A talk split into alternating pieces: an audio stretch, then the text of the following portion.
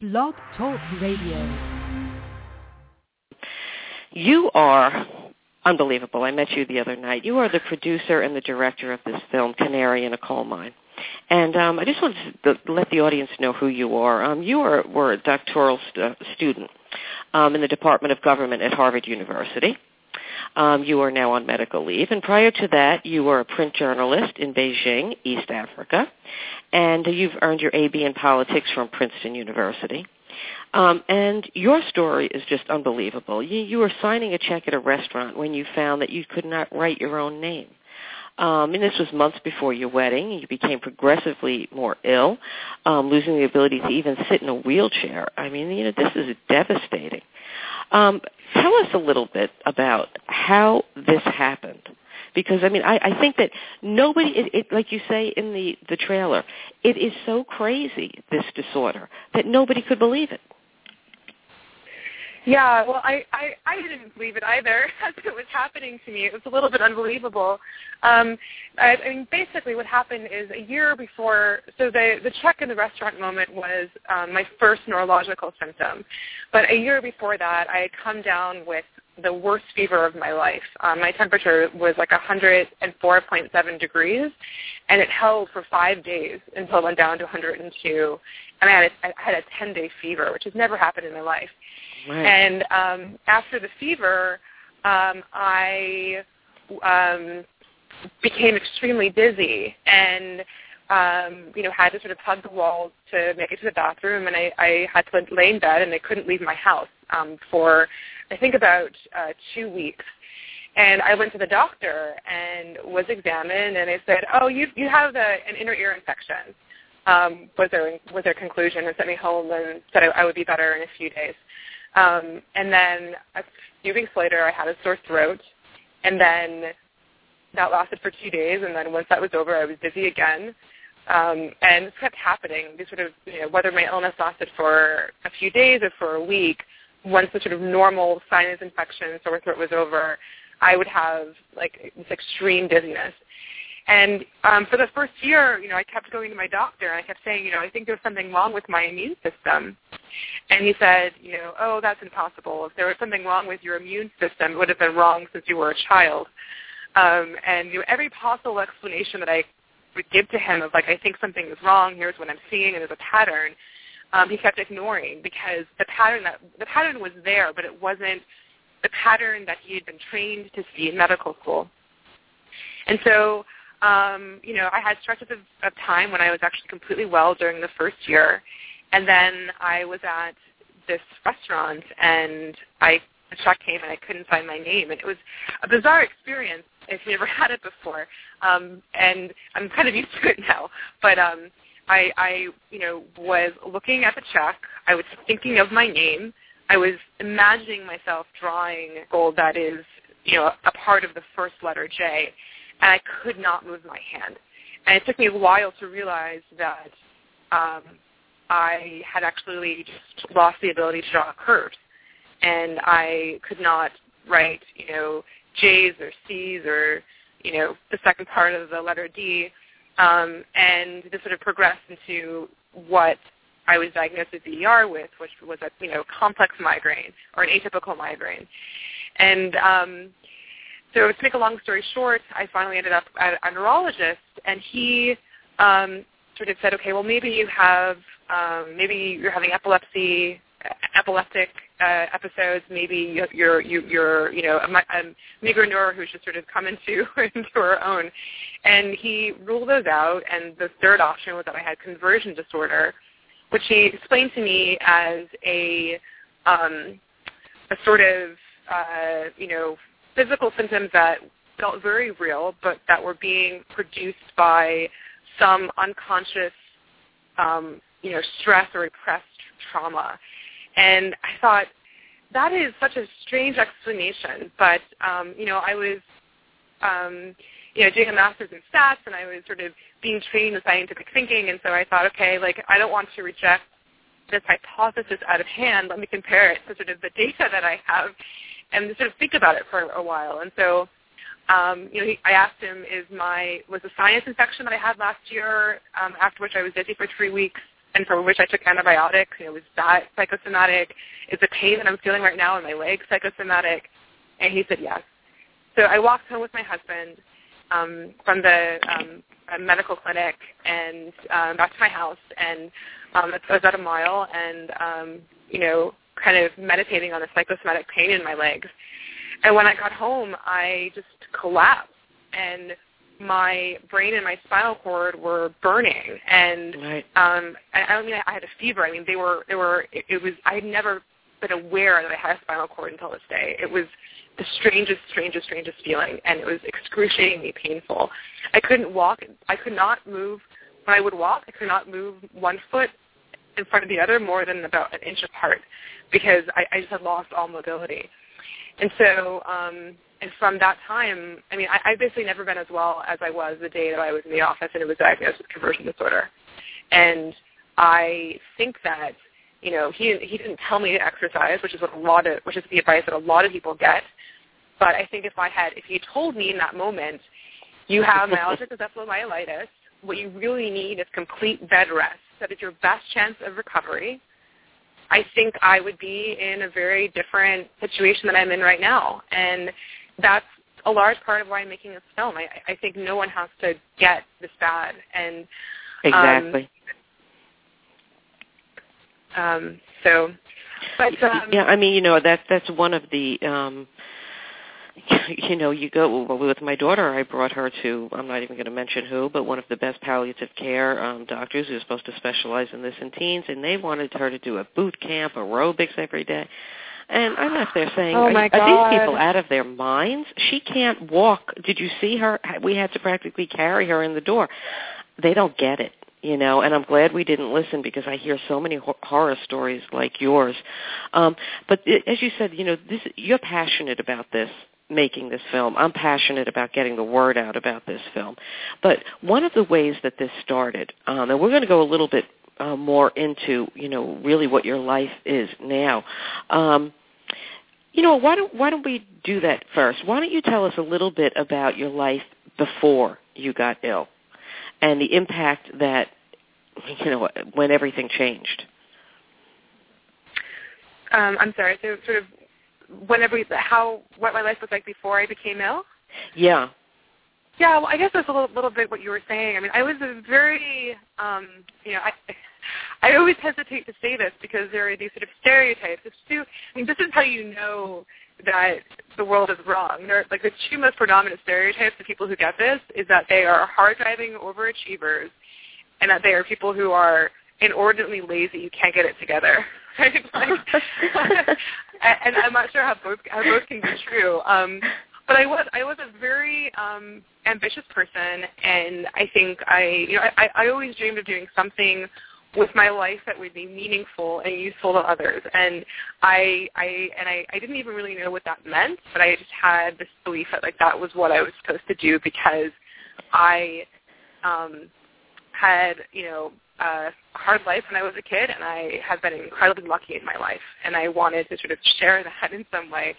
And so um, I decided that I wanted to be a writer, and I wanted to um, be a journalist, and I traveled the world. I was in um, Beijing for a few years, although I kept getting called to other places. So sort of Beijing was my home base, and I spent some time in India and in East Africa, and um, you know, I, I actually wonder what role that played in predisposing me to this. And as much as I, you know, I had the sort of, you know, I breathed the um, fiberglass and the sort of toxic chemicals and you know all of that crap in the air in Beijing, and I was exposed to all kinds of um, you know microbes because I just I just traveled everywhere and I ate everything, I did everything, and I lived life to the fullest. And um, and when I came back uh, to the U.S., um, I I went to school um, at Harvard, and so I was in Boston, and um, you know I, I there were there were some signs of some like um you know, I, I, I knew that I found that I was gluten intolerant and, and I and I started taking care of myself better or trying to.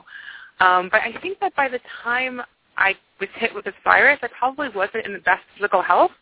I don't think that I knew it because I think from the outside I was just, you know, I was still this is sort of young 28 year old who, um, you know, it's in really good health. But I, but now that I know what I know about what is conducive Mhm. to good health, I think I probably wasn't. Right. Um, in terms of my life now, I mean, it was a real shock. I think, you know, it's the sort of thing where you have no idea what's going on with you. Um, your doctors, the ones that you're seeing, until you see specialists, have no idea what's happening. And so I think at first I didn't know how long run this would be. Mhm. I just knew that it was serious. Right. And Right. It was actually, you know, I I have to say, like, um, uh, for the first few months after the neurological symptoms started, um, I was very often in a state where I wasn't able to speak and I couldn't use language. Um, Yep. I could understand language, but I couldn't speak. I had no verbal thoughts.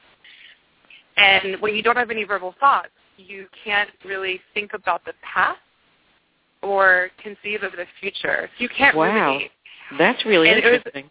And it was actually a blessing because I would imagine. I think if I, I think if I had been more cognitively capable, capable, I would have worried more. But I That's just lived in the really- moment. That's really amazing because my the same thing happened to my daughter. I mean, it was an effort for her just to talk. Um, you know, and that's a message I really want to get out because this is, you know, this was some at one point, um, I don't know, maybe a decade ago, considered the yuppie virus, and it is just so obnoxious um, and, and and offensive to anyone that has this because this is this is just so life changing um, you know, and and really, what I want to go into is this film because this is life changing for you, and it's going to be life changing for everyone else. But the way this film started was because of your, you know, the severity of your symptoms. You started keeping a video diary. Um, because you said you lost the ability to write. So what was it that caused you to lose the ability to write? Was it that it prohibited you from physically writing, um, you know, cramping? Was it the brain fog that comes with it, word retrieval? I know word retrieval is a big problem. The exhaustion? You know, what prompted you to start doing a video diary? Yeah, that's a really interesting question because um, as I was think, you know, thinking about it, it's like, well, actually, all of the above, depending on the day. Um, Right. I mean, so I, I I think that you know there were moments when I, I really just completely lost my use of language completely, um, and then there were moments where I couldn't even move. Um, and you know, that, those are sort of the more severe symptoms. I think on a day-to-day basis, I just I, I was in a state at the beginning um, where I could not write for more than sometimes five minutes, sometimes ten, sometimes ten words without experiencing this extreme exhaustion. And by exhaustion, I mean, it, it just I, think the thing, I mean, honest, I mean, the thing about this illness is that there are no words. Like we use these words, you know, I'm exhausted, I'm fatigued, I'm like to describe, which, which describe normal, healthy experiences to this illness. Every symptom I've experienced, I've never experienced before in my life. It feels completely different, and and and because you know most other people don't experience them, uh, there are no common words that we can use to describe them. And I, I think that's a lot of the failing, which is part of the reason why I think images can be so powerful. But um, what would happen, and back to your question, what would happen was that I would, you know, I, I would just be, be typing a little bit on my computer, trying to write a really simple email, and all of a sudden I would just, I would just, I would not be able to continue. I would feel um, you know, what I kind of think is a sort of, you know, an inflammatory response starting in my body because I was typing too much, because I was thinking too hard. I mean, that's how depleted I was of all of my resources. And when things got a little bit better, I could type for longer, but then I would look back at what I was writing, and it would be, you know, I would think that I had written something cogent, and I would, I would switch words that didn't even sound alike. They'd be completely unrelated to each other and I would make all kinds of mistakes, and I still do, and it's incredibly frustrating because, you know, I used to have um, a really, you know, good command of language. I, I loved writing, and I was, you know, working on a book, and um, have have always wanted to to be a writer, and so that that was really really disappointing to me, and I think I. I think I, I really struggled for a while to sort of figure out how would I still be myself when I lost something that was so central to my identity. Well, you Um, know what? I, I just, you know, when as you're saying this, you know, I just want to to say, you know, I have a daughter your age, and you know, really, you know, I feel for you. And you know, sometimes when you lose what you thought was your direction, your dream in life, you know, you find that your truth path and purpose, you know, it's bigger than what could have ever been when you go through some type of, you know, adversity like this. Um, so, you know, I hope you know that.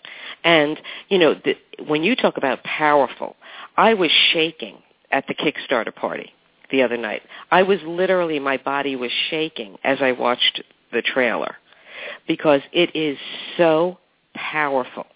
And I've watched a lot of videos and a lot of things on YouTube, and there is nothing like what you are putting out there because you are putting out there the reality of how this disorder consumes people and um it you know it, it's it's just incredible and you know I, we're going to go into in a little while. I want you to talk about some of the people that are there, but you know, I would also assume. I mean, I met your husband; he's adorable um, at the party the other night. but um, you know, how do you deal with the emotional aspect of this? I mean, the physical part of it is just beyond, like you said, you know, and my daughter was very young and she would even say, I can't even explain to you what it feels like because I don't think anybody's ever felt this before. Um, the yeah. physical symptoms. But, you know, the emotional impact that it takes, you know, how did you deal with that? How did your husband, how do you deal with it? Um, I, I just want to say first that I really feel for your daughter, and when you sort of tell me some, tell me a quote like that, I'm like, oh my gosh, that's my life too. You know, and that's part of what this experience has been. I think this is why we've been able to raise so much of our goals so quickly on Kickstarter. It's because I think people see themselves in the film, and uh, just as I did as I was sitting in the interview room talking to people in, in the film and realizing I am not alone, and this is actually a really common experience. I, in a doctor's office, I'm made to feel like I'm weird or that something is, you know, really far. I, I'm somehow outside of the bounds, right? But like, this is actually very common, very not not not common, but not uncommon. And I want to kind of try to write us back into into the into the story. Um, my husband is amazing, and I um, I think have really um, grown, especially in the process of, of sort of listening to other stories to understand just how lucky I am and um, to have that support because I think that family support um, and the support of a partner, um, uh, you know, or, or of a mother or of a sister is the most important thing in this illness, and not everyone has that. Right. And um, I mean, I, I think in terms of the emotional aspect, I mean, I you know, I mean, he is, he's just sort of by nature in terms of his personality, a very upbeat person. He loves making jokes. I think he likes being married to me in part because I laugh at his jokes. And so no matter how physically bad I'm feeling or how down I am, he's he's there and we create joy together, you know, whether You really do. yeah. yeah. Yeah. And and so you know, and and and I I think we're both people who love adventure and so we kind of treated this as a as a you know our another great adventure, and um, and and and and so it, it's it's also this feeling of of um, I mean I, I can't even describe how close you come you you you grow to a person when you go through something like this. And um you know i i we were engaged to be married and i i i kept telling him are you really sure you still want to do this? I don't know if I'm going to get better. Like you right. you don't have to do this. And I went through a very long period where I felt guilty um, because I, you know, and I still do to some extent because I wish that we could be like, you know, traveling the world together and I and you know going out with our friends or like even going out to a restaurant down the road, which is so far from my life. Right. Um, but right. at the same time, we find a way to make our own joy and. um well, you've, and, you've and taken on this journey together. I mean, he is right by yeah. your side with this film. It's a beautiful thing to watch. Um, you know, I think one of the problems um, that I think you face, my daughter faces, and um, Jessica, if I can't get her on now, I'm going to have her come on when I have Hillary Johnson come on. That would be Um, great. But I think one of the problems is that the term is thrown around so loosely. Oh, I have chronic fatigue syndrome. And they might have maybe a very mild case of it. That people that have the, you know, the ME, I mean, it, it's it's like two different worlds. I mean, when you travel, you pack as if you're going away for a week to go into Manhattan, an hour drive. Um, you know, with what you have to bring, and you need a wheelchair and you need a cot, and it's just it it's it's it. When I look at how it has affected your life, and you know how you're still finding the strength to do this, it's just unbelievable. Um, you know, one of the things about this disorder is that the, it seems to really be very gender related. I mean, I know there are men that get it, um, but there seems to be more women, or maybe women just present differently. Do you know what the difference is with between the men and the women?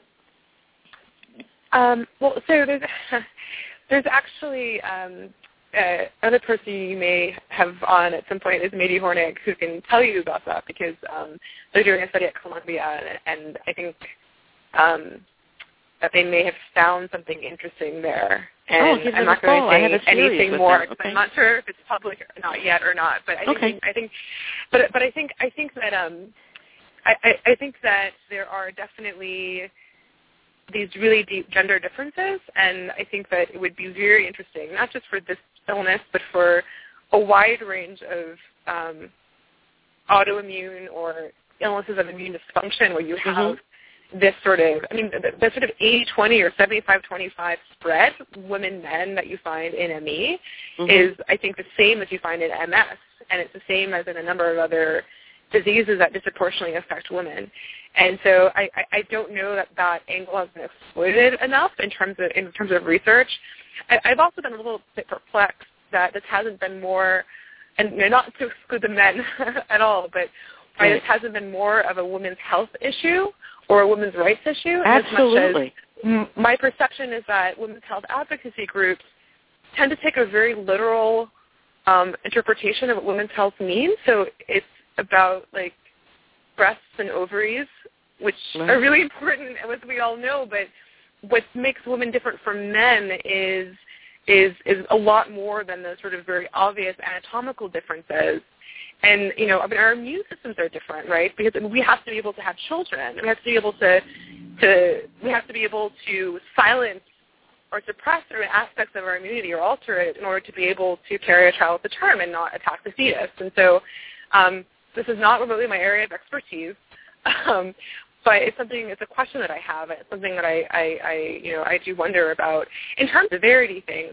You know, I for me, um, I don't think that everyone who is diagnosed with CFS has ME in the Right. sort of Ramsay sense of the word. And the Mhm. reason is is just because the diagnostic criteria are super broad. The ones that we use now and the one that the CDC recommends, it's super broad, and it actually ex- does not include some of the hallmark symptoms. Like the like the the the, the Fukuda definition does not talk about these really severe neurological symptoms that or I the was having. sensory. Yeah, the sensory Yeah, or oh, the are neurosensitive horrendous. ones, and, and the Right. and the sound sensitivity and the light sensitivity and the, Right. the, the sort of overstimulation.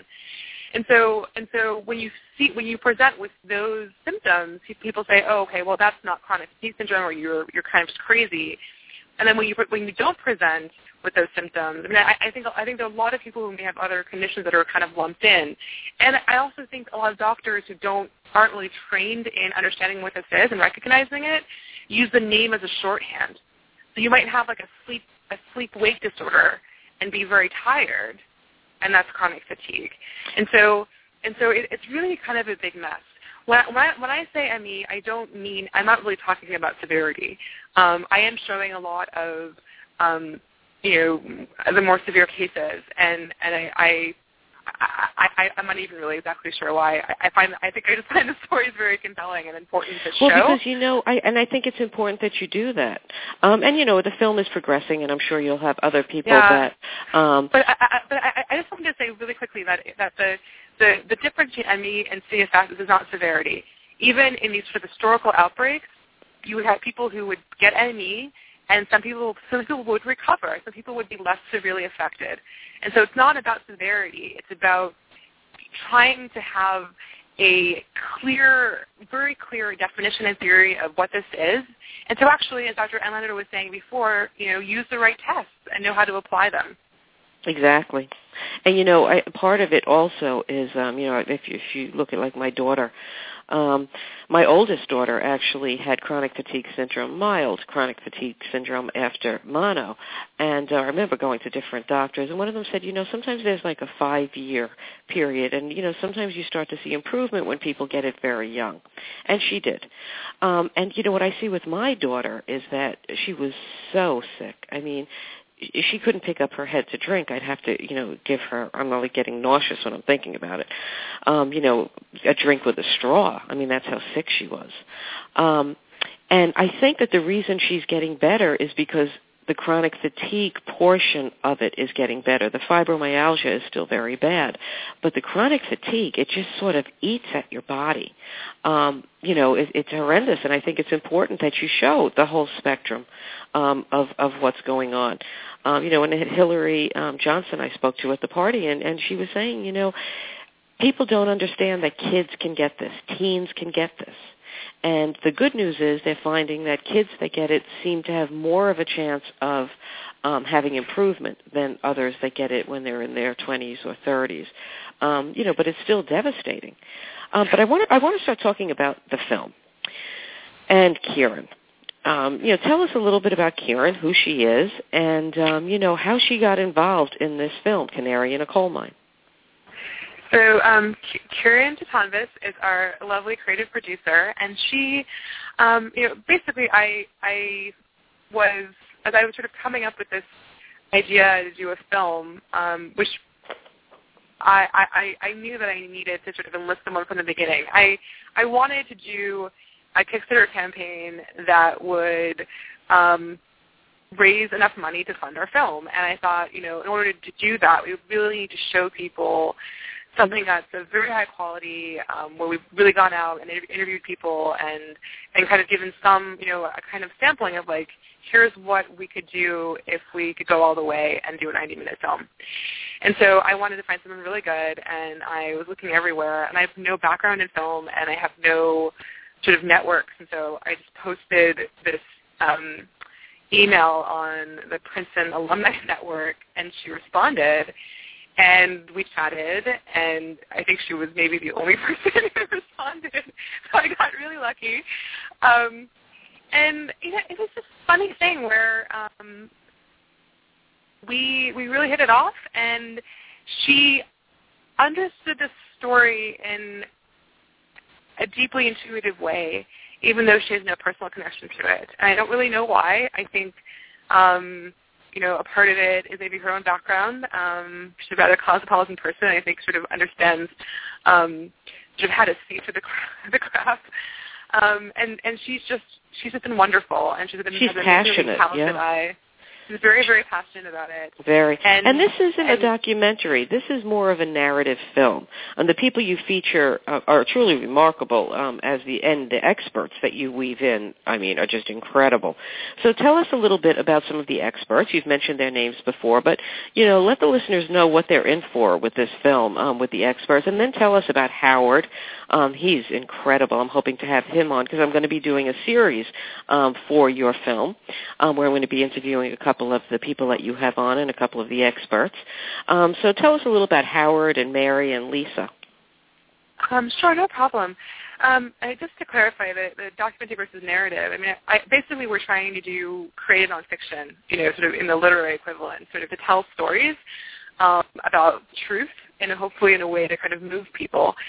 Um, the so we have a really we have a really good group of people that we've interviewed so far. Um, so we've interviewed Dr. Enlander. We've interviewed um, Nancy Klimas, who is, is an immunologist um, in in Florida. We've, we've interviewed um, Mady Hornig. We have a lot of other people on our wish list. Um, so uh, we really do want to get a wide range of voices of experts who may not necessarily agree with each other on everything, which is, um, you know, what science is about. It's, it's mm-hmm. messy and there are debates. Um, we uh, um, are also uh, sort of uh, interviewing a number of patients. Um, Howard Bloom is a um, uh, a polymath, and he is irrepressible. Um, he's someone who, he's just he has just a huge personality, and and he's someone who is. You know, I, I don't think there's there are people who can be both into quantum physics and rock stars um, mm-hmm. in a single lifetime and kind of pull it off. So he's wonderful. And he was bedridden for 15 years, five of which he could not speak. And today he like as he will say to you know anyone like um i can do 490 push-ups and i mean that's that's a great story to ask him about how he got from being in that place oh where i plan now. on it and i plan Um, on talking about him growing up too because that man is you know i i have a sh- show on my network about genius about giftedness and if there is anyone that fits that category it is howard Yes. No, for sure, and a very generous person. Um, so, so we have him. We have um, we've uh, done some filming with the woman Lisa in Toronto. Um, we weren't able to interview her, unfortunately, remotely because um, she can't really speak. Um, and so we're, we're, we're looking forward, um, if we reach our funding goal, to be able to go and spend time with her and try to tell her story even with those limitations. Um, so we're looking forward Mhm. to the creative challenges of that.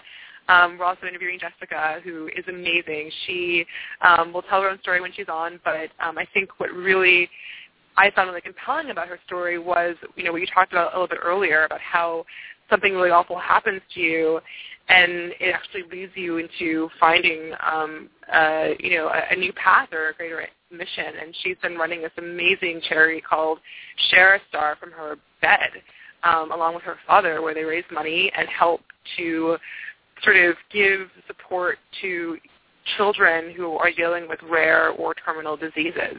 And so this idea of a, of a woman who can't leave her own bed, um, helping and giving in that way is just remarkable. Um, but I think I think it's very natural when you when you don't have a lot to give, you you you want to give that much more in a way because you, you you understand. Um, so I think you find a purpose. You Yeah. you absolutely find a purpose, you know, in these things. I mean, I see my daughter's only 17 now, and you know, I see how different she is now from the other kids her age. Um it just changes you. Um you know, but and, you and feel I'm Go ahead. Well, I, I just wanted to say that I am so much more grateful for every single living, breathing moment of my life. I am hyper aware of it because there's not a single moment that I do not feel sick. I feel sick constantly, Yep. and I'm hyper aware of my body in a way that I never was in my life. Um, you know, my mother used to always say, you know, "Stay in your body, be aware of your body." I was, I was a mind. I was uh, running around the world to sort of detach from my body, and I, I wish and I hope that through this film we can not only um, you know educate people and show the world what the disease looks like, but also bring back some of those lessons that I think we've all learned from being in that place. Because I wish it were possible to see what that is without having to go through this. And you know, it it shows. I mean, to me, when I left, because like I said, I was I was shaking when I watched the documentary, um, and I think that it, it it's powerful because it shows you really, truly what it is and how it affects someone's life. But really, the messages of hope and the anger in these people, which they deserve to be angry, is just incredible because they've turned that anger and that hopelessness into such something so empowering. Um, you know, and, and, and from what I've done on my show, I mean, I do all types of disorders and, and illnesses for children and teens. But what I found was that whether I was talking about Down syndrome, cerebral palsy, or cancer, the emotions were universal. And that's one thing that you say about this film, um, that you know that you feel it, it, it's a universal story. Well, I, I, you know, I, I did not at first. When this first started happening to me, it felt incredibly individual and and and like I was I was having this really idiosyncratic experience that was sort of crazy and outside of of, of normal human life. And then as I started learning more about my illness, I found this um, really large community of other people living with ME, and that was wonderful. Um, as I started sharing more and more what I was going through, I started, um, you know, finding people, you know, old friends who kind of came out of the woodwork with various um, cases of being you know, misdiagnosed or poorly treated by doctors. Or I have a friend, Eva Hagberg, who um, has donated some some books to the um, the campaign, and you know, she was treated for anxiety for years um, and because she was busy until doctors, you know, found that she actually had some type of growth in her brain. So it's just it's it's it's it's if you start to realize that um, it's not just about ME, that there is are a lot, you know, many sort of broader issues here surrounding chronic illness, how we treat people with chronic illness, how how chronic illness affects women in different ways than it affects men. And and so so I think that there's a universality um, among sort of people who are who've had this experience of being sick um, and being not believed and uh, really having to fight for themselves or go it on their own um, because of the way the medical system is structured today and the way that doctors are trained. Um, do hope, and I, I think we aspire to this in the film to speak to people whether or not they've had the experience of chronic illness because I think that at every point someone will face a really difficult moment or it will happen to someone that they love. Um, it could be health, it could be something else. Um, but they'll face an obstacle that will destroy the vision that they had for their future.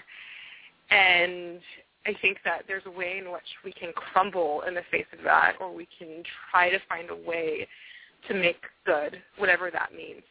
And I think that is really the larger story that I want to tell, the larger sort of human story behind this. Absolutely, and you know you're doing it beautifully. And you know, as you said the other night, you know you um, with most independent films, um, you know, you need funding for the film, and most, as most other um, filmmakers do, you go through Kickstarter. So, you know, basically, how can we help you get this film done? I mean, I cannot tell you how important this film is, not only to me, you know, as a mother of a child going through this, but to all of those, I mean, million people uh, that do not have a voice. You know, they're who are suffering and are invisible.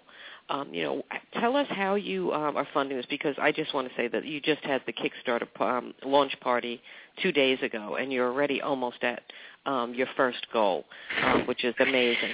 So, um, you know, tell us how you're doing this and how we can help you. Sure. Um, well, so we we launched uh, around 1 p.m. on Tuesday. Um, it's now Thursday evening, and so we've been um, live for I don't know 53 hours, and we are 80% of the way to our goal.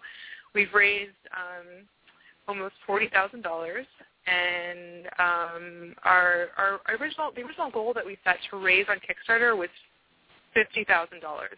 The budget for our film is two hundred thousand dollars. We thought you know, it'll be hard because no one really cares about people with this illness, and so, you know, it's it's gonna it's gonna be a hard campaign, but we'll get the money, and if we can get to 50k, we can then go to outside funders and say there's an audience for this story. People want to hear this story, and we wanted people to prove to outside funders that this is a story worth telling and worth their support. And I got it wrong. I got it totally wrong.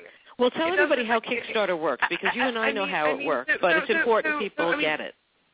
Yeah, no problem. So Kickstarter is um, this sort of fundraising platform where people who have creative projects or, or designing a new product or what have you can come and crowdfund um, the, you know, sort of either a prototype or like their project. So for films, it's it's it's crowdsourcing the funding to make a film. And it's an all or nothing campaign, so if you don't reach your goal, you don't you don't get to keep any of the money that you've raised. And so we set a goal of fifty thousand, which is a quarter of our budget. And the reason why I set that goal was because I did not want to have to like I, I, I knew I didn't have the physical capacity to do what it would take to fund the entire film on Kickstarter. But I, I think the thing I didn't understand was that it, the, raising the money that we needed was not about um, other people caring about our story. It was about us caring about our own story. And there are a lot of us out there. And we have been just so embraced with love in the last two days in ways that I cannot even begin to tell you. And I think people are sort of looking at this film and feeling like we have a voice, and and and and I um, am trying to raise the entire budget of two hundred thousand dollars on Kickstarter by November twenty second, and so I need your help to get there. And um, crowdfunding, you know, the way that it works is you um, raise money by getting small amounts, small donations from lots and lots of people. So um, if you've been compelled by um, the story, if you go to um, the Kickstarter website and you search for Canary in a Coal Mine or, or go to j.mp forward slash canary film and you feel compelled by the story, please give. And then share. share it everywhere. Email it to people. Talk about it with your friends. Post it on Facebook or Twitter if you use Facebook and Twitter. And, and really just get the word out for us. And that would be the best thing that you can do. Because if we could raise our entire budget of $200,000, it would mean so much for this project because I I can't I am not well and I cannot go and fundraise in the way that most directors and producers would. And so um, that's why this platform is so amazing for us because it allows us to kind of aggregate our voice and say, you know, we care about this. Um, there's a second project which is growing out of this that I wanted to talk about briefly um, when Marianne, you were talking about voicelessness. I have received so many stories from people, and every time I open my email, I'm I'm I'm either crying with gratitude or my heart is breaking. People who send me photos of themselves in the emergency room. People who are you know fighting because the state is trying to take away their children because their children have ME and the doctors don't know what that is and so they don't believe them. And, right. and it's just a lot of really powerful things happening. And and so what we, we've decided to, to do is start this website to allow people to share their own stories and to post videos and photos and text because I think this Kickstarter campaign, I mean, it, it would be lovely to raise the money that we need for the film, but I think that there's a larger moment happening here where even if we're sick and weak and at home in our beds, if we can all sort of speak and shout with one voice, it's going to be I really think we can change the world. And whenever I say that, I, I know it sounds it sounds, it sounds a little crazy, but I think it's already starting to happen. And so, um, oh, please it, give, it, please share the project, and it please absolutely share your stories. is. And I just want to just be clear to our listeners that, um, you know, even though you do, did set the goal much lower than you needed for this film, and people are just responding like crazy, if you don't get the fifty thousand dollars, um, you don't get to keep the forty thousand. And by the way, I'm online right now watching, and in the past ten minutes that you've been talking, you got three more donations. Um, which is awesome. I'm just watching the numbers roll here. But you know, keep in mind that if if you feel for this film, if you think that you would like to contribute, and and when you go on, if you go to Kickstarter, just type in Canary in a Coal Mine in the search, and it'll come up. And they've got some really cool packages where um, you can give a dollar, you can give you know four hundred dollars. Um, you know, they have different things that you can get, like signed um, photos and um, hoodies, and you know you can. Howard Bloom is even giving away a 10-minute um, one-on-one conversation.